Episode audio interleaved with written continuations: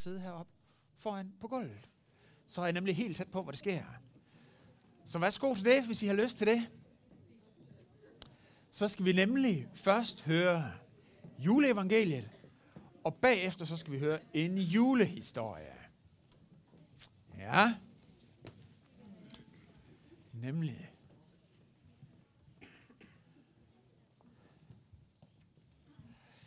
Nu skal vi høre om, hvad det var, der skete dengang.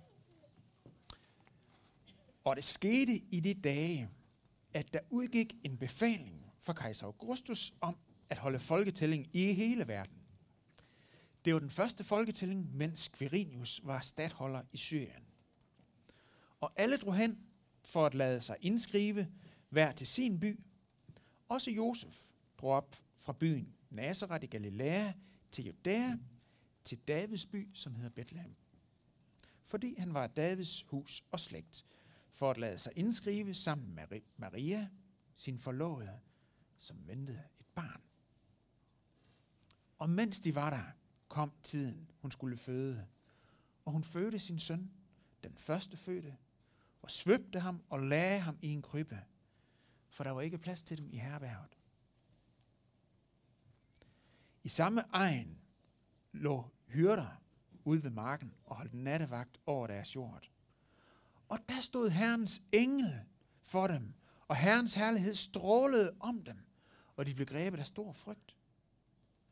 Men englen sagde til dem, frygt ikke, for se, jeg forkynder jer en stor glæde, som skal være for hele folket. I dag er der født jer en frelser i Davids by. Han er Kristus, Herren. Og det der er tegnen, de får. I skal finde et barn, som er svøbt og ligger i en krybbe. Og med et var der sammen med englen en himmelsk herskare, altså en hel hær af engle, som lovpriste Gud og sang, ære være Gud i det højeste, og på jorden fred til mennesker med Guds velbehag. Amen. Ja. Nu skal I høre en historie. Der var engang et lille æsel, som boede i et land langt, langt, langt borte. Det var langt væk. Rigtig langt væk. Så de snakkede et helt andet sprog og gik i noget helt andet tøj og sådan noget. For der, i det land, der levede der en brændehandler og hans søn. De var meget fattige, og de levede af at sælge brænde, og deres fire æsler bare brændet ind til markedet hver dag. Og hver morgen så tog drengen sig af æslerne. Han holdt af dem alle fire, men mest af alt holdt han af det ældste æsel. Det hed Lille. Vågn op, Lille. Du skal vel ikke have far ser, at du er faldet i søvn igen? For Lille var ikke så... Og det der, den vågnede op, ja. For Lille var ikke så stor og stærk som de andre, men han var glad og legesyg. Og den her morgen, der var han rigtig i legehumør. Han skubbede drengen ned i vandtru, der de løb rundt efter hinanden inde i stallen. Pas nu på, at øh, du ikke bliver træt. Æserne er parat? Kom far. Skynd dig nu, lille. Kom nu. Og da æslen havde spist morgenmad, trængte brændehandleren og hans søn dyrene ud af stallen for at begynde dagens arbejde med at samle brænde. Drengen passede på, at lille ikke kom til at bære så meget som de andre. Og da æslerne var pakket, startede de den lange, varme og støvede vej hjem igen. Og da de havde gået halvvejs, kom de til en stejl bakke, og de tre stærke æsler de kom nemt op af bakken til toppen. Men Lille havde svært ved at følge med, selvom hans byrde var lettere. Og lige pludselig så snublede han og gled baglands ned af bakken.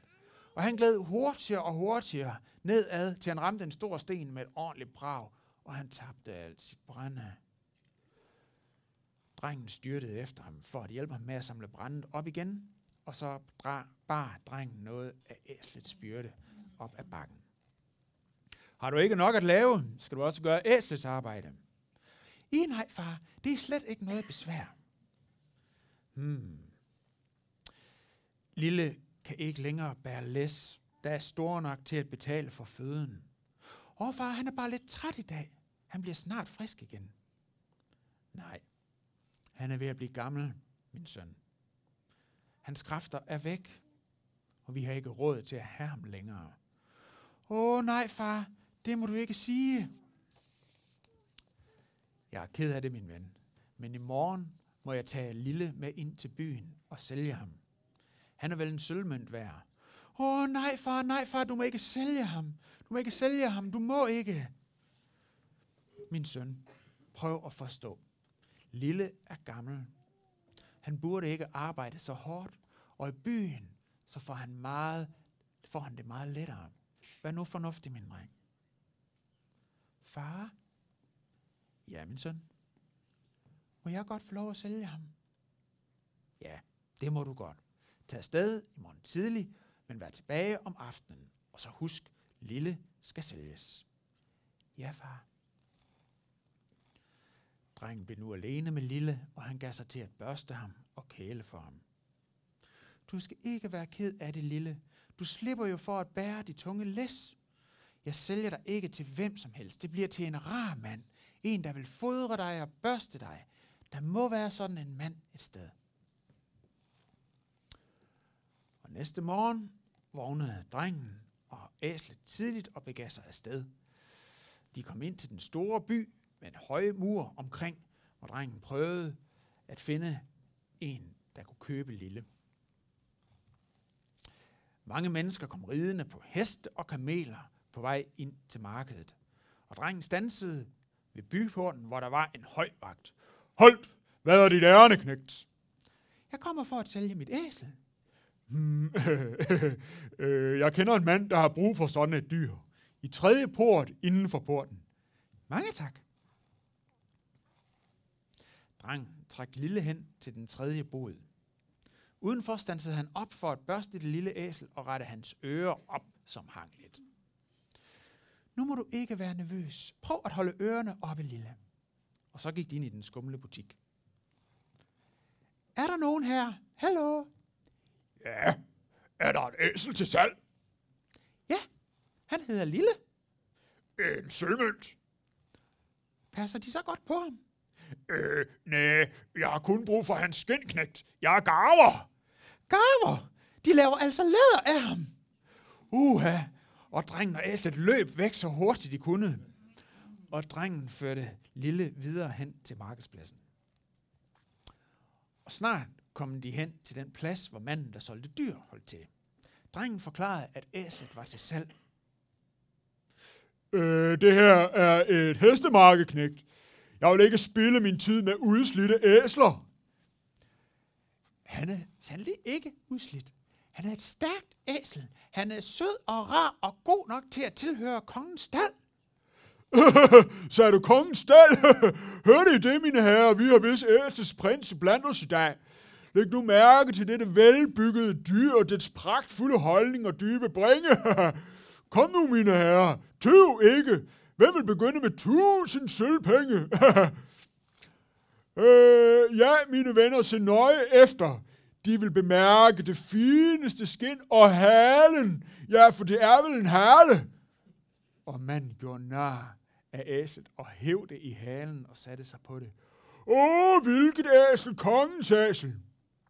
Og lille blev gal. Så gal, at han sparkede bagud, og manden fløj gennem luften og rev hele markisen ned. Han var rasende. Fjern det elendige kræ herfra! Og endnu en gang måtte drengen og æslet flygte i redselen. Det var allerede blevet aften, og de havde endnu ikke fundet et hjem til Lille. Og drengen kunne jo ikke gå hjem, før han havde solgt æslet. De satte sig ned i en gyde og var helt modløse. Så faldt en skygge over dem i skumringen, og drengen så op, og der stod en mand og kiggede venligt på dem. Sig mig, min dreng, ejer du øh, det lille æsel? Jeg har brug for et rart æsel, der kan bære min hustru til Bethlehem. Er det til salg? Ja, herre. Jeg kan desværre kun give en sølvmønt. Jeg ved, det ikke er ret meget. Jamen, øh, det er fint. Jeg vil bare have, at lille får et godt hjem. Ja, min ven, det får han. Hmm. Han er i gode hænder. Farvel, lille. Vær nu stærk og sikker på foden og følg din nye herre. Kom så, lille. Kom. Farvel. Drengen holdt sit løfte om at sælge lille til en rar mand. Og æslet fulgte glad og fornøjet med manden, som hed Josef. Og lille bar Josefs hustru, Maria, hele vejen til Bethlehem, hvor hun fødte et lille barn. Og så kom lille alligevel til sidst til at tilhøre en konges stald. Slut.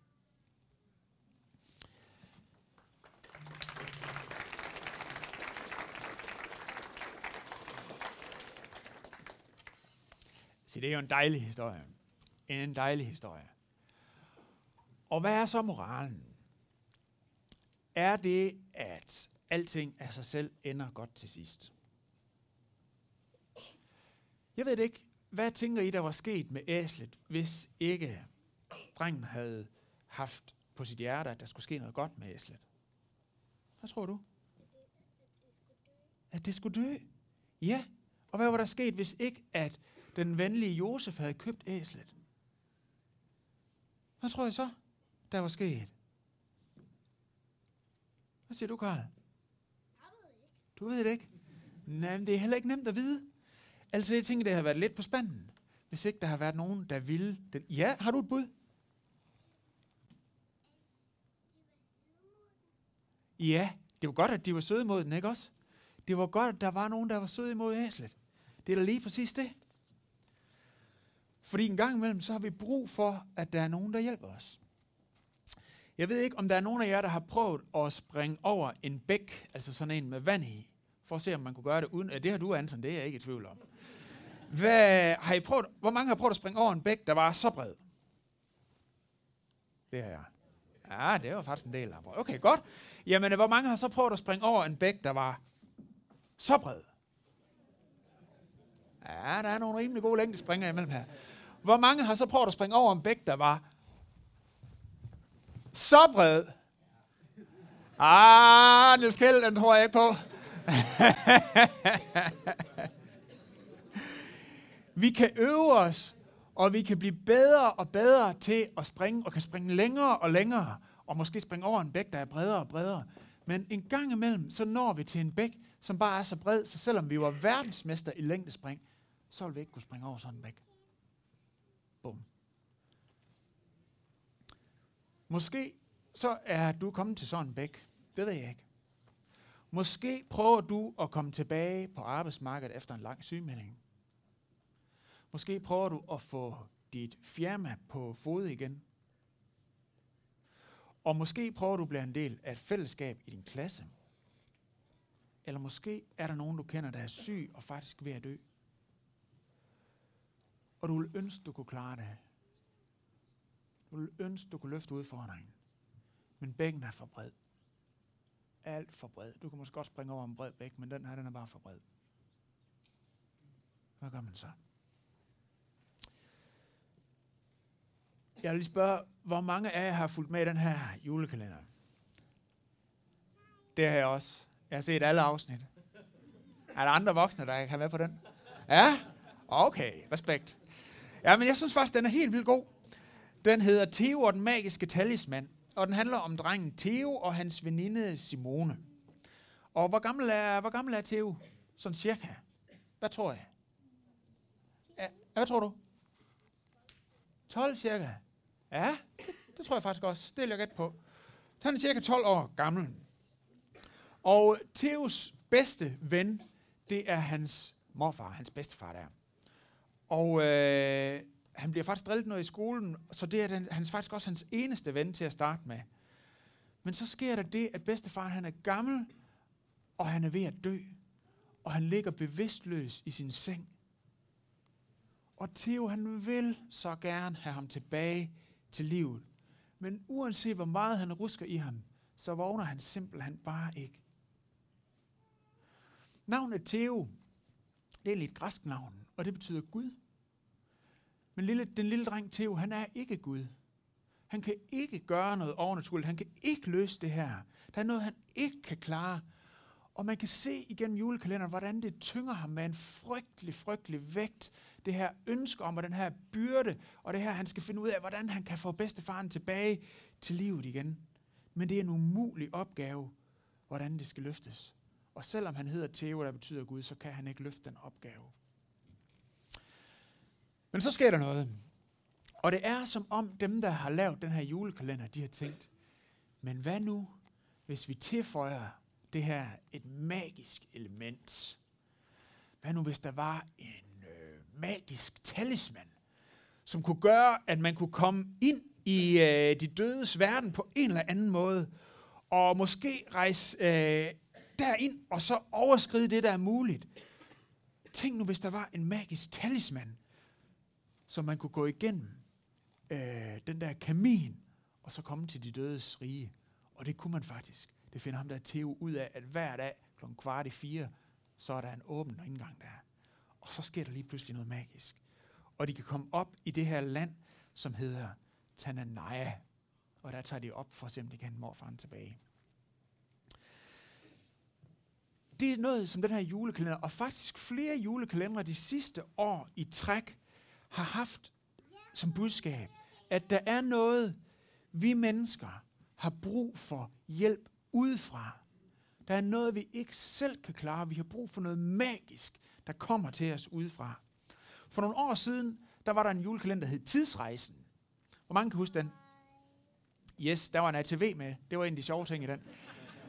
Og det var noget med, at de havde den her tidsrejse, tidsmaskine, så kunne de rejse tilbage i tiden og prøve at se, om de kunne gøre sådan, at deres forældre ikke blev skilt. Hvis de ændrede noget i fortiden, så kunne det være, at det gik. Og det var den store, store eksistentielle udfordring, som de stod i. For nogle år siden, så var der en julekalender, der hed Den anden verden. Og der var det også det magiske, der styrede begivenhedernes gang. Og i år er det så Theo, den magiske talisman, hvor døden er udfordringen. Vi har brug for noget, der møder os udefra. Og måske så vil vi som danskere generelt ikke indrømme det, men når vi skal lave julekalenderfortællinger, der giver håb til børn, så er det alligevel det, vi griber efter år efter år. Og det er det, vi synger om. Luk mig ind, jeg vil se det nu, alt det, som ingen ser. Tag mig med ind i drømmen nu, jeg vil der meget mere. Du, du, du, du, du, du. Hvis I skulle være i tvivl, så er det øh, titelmelodien til juleklænderen i år. Ja. Af Mads Langer. Ja, ja. Ja, ja, ja. ja. ja. Tak, tak. Tak. Jeg ved, der er meget mere. Luk mig ind. Jeg vil se det nu. Der er mere, og jeg har brug for mere. Theo og de andre julekalendere, de leger med tanken. Tænk nu, hvis Tænk nu, hvis der var noget magisk og magiske væsener og ting, der kunne lade sig gøre. Der er den her magiske talisman, som er blevet afbildet deroppe. Tænk nu hvis, tænk nu hvis der er en eller anden form for magi, der kan løse vores problemer. En tidsmaskine, eller en indgang i en anden verden, eller en magisk talisman. Det er fortællinger, der siger, tænk nu hvis. Lad os drømme om hvis. Men der er en helt anden fortælling, der siger, det skete i de dage.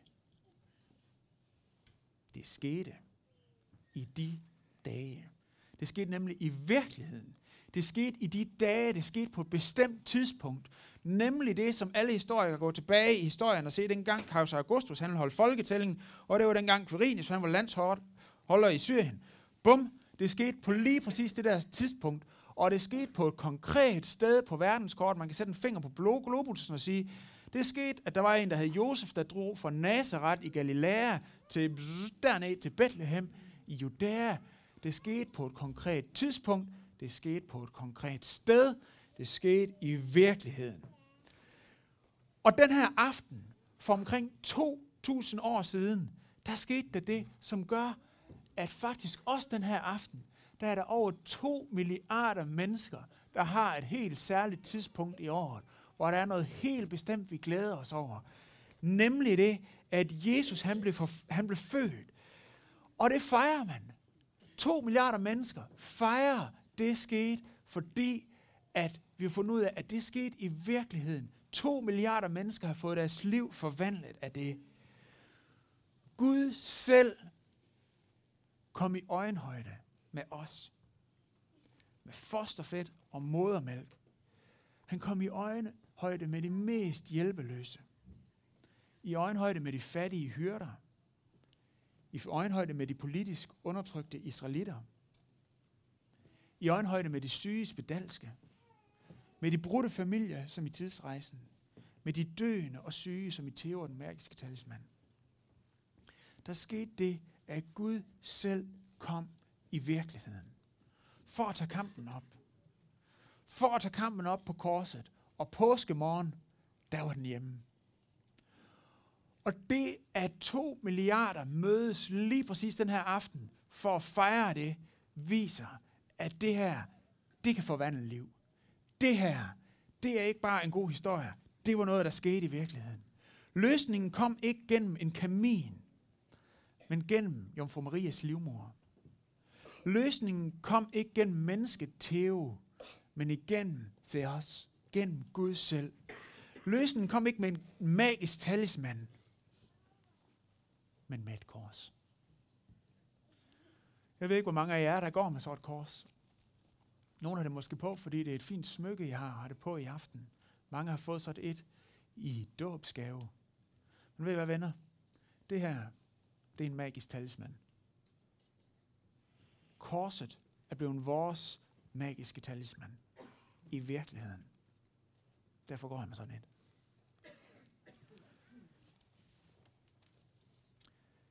Theo den magiske talisman er en fantastisk julekalender, som sætter ord på vores dybeste længsel, på vores behov og på vores sult. Men det foregår kun i fjernsynet i 24 afsnit, og det er skrevet ved et skrivebord i en sommerferie. Men det skete i de dage. Det skete i virkeligheden, at Gud tog kampen op og vandt. Og det har mennesker grebet i, ragt ud efter, råbt på, håbet på, levet på og udåndet på i 2000 år.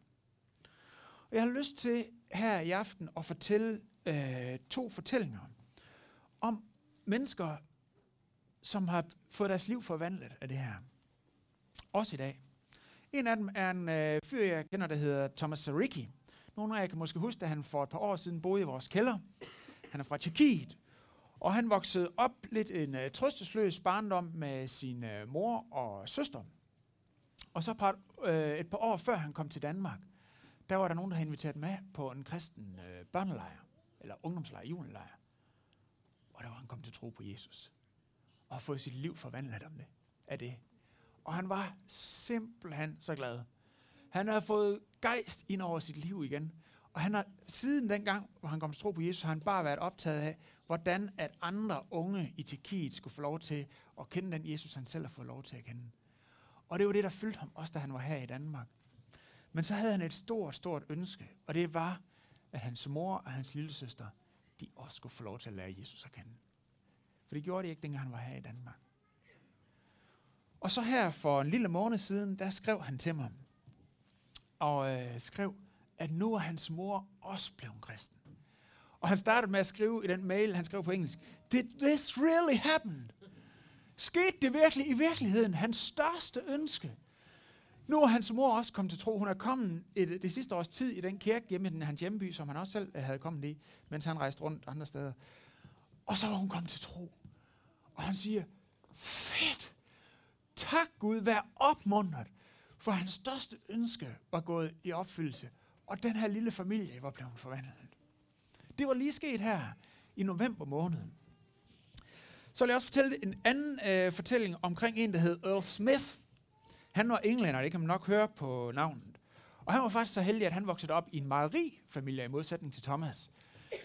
Han var faktisk så rig, så øh, han øh, slet ikke behøvede at tjene penge. Og øh, det gjorde han heller ikke. Han, han, men han brugte en masse penge. Og han festede rigtig meget, og øh, han begyndte at tage stoffer. Rigtig mange stoffer. Og så skete der faktisk det, at, øh, at det væltede helt for ham. Han tog så mange stoffer, så han endte på sygehuset allerede som 30-årig. Og imens han var der på hospitalet, så kom der en og gav ham et nyt testamente. Og det var han faktisk rigtig, rigtig glad for. Fordi han opdagede, at de her tynde sider i det nye testamente var rigtig gode til at rulle joints af. Så det brugte han den til at hive en side ud, rulle en joint, og så røg han den. Og på den måde røg han sig igennem øh, Matthæus, Markus og Lukas evangeliet, og var rigtig, rigtig glad for den gave, han har fået. Og så skete der så det, at da han kom til Johannes evangeliet, så begyndte han at læse. Og som resultat af det, han læste, så kom han til tro på Jesus, Kristus, og han blev kristen. Og øh, det forandrede simpelthen hans liv. Og han, han øh, havde en øh, psykolog, der hed Tommy. Det kan godt være et pigenavn i England. Og han snakkede med hende, og hun var meget, meget smuk. Hun var faktisk model. Og så var hun også yderst intelligent, og havde flere universitetsgrader. Og hun kunne simpelthen ikke forstå det, der var sket med Earl. Og hun sagde til ham, hør her, jeg forstår det ikke. Dit liv er et kæmpe rod, men du har så en ro over dig. Og så sagde hun, øh, ja, hvad sagde hun? Jeg har alt. Jeg ser godt ud. Jeg er intelligent. Og jeg har et fantastisk arbejde. Og mit liv er fuldstændig i orden. Og alligevel så føler jeg mig totalt tom indeni. Så fortalte Earl hende om Jesus. Og han ledte hende til tro. Og så blev de gift sammen. Så sådan kan det gå. Det var bare to eksempler, to fortællinger om mennesker, der fik deres liv forvandlet af det barn, som blev født, og det, som startede med Jesus dengang. To eksempler. Et tredje eksempel kunne være dig, eller mig. Vi kan heller ikke frelse os selv. Hverken her i livet eller i døden. Livet er for svært, og bækken er for bred. Vi har brug for noget, der kommer til os udefra. Det her det lille æsel, historien om det, og det er julekalenderen om Theo den Mads talisman, det er de fuldstændig ret i. Og i dag fejrer vi lige præcis det. At der kom hjælp udefra. At himlens og jordens skaber kom til os, er kommet til os og kommer til os. Kom for 2000 år siden og kommer til os i dag. Kommer til os, er hos os, er her, fordi at hans frelsesplan det, som vi har brug for. Så lad os tage imod ham. Han er her nu. Han ønsker at komme til os. Lad os rejse os op.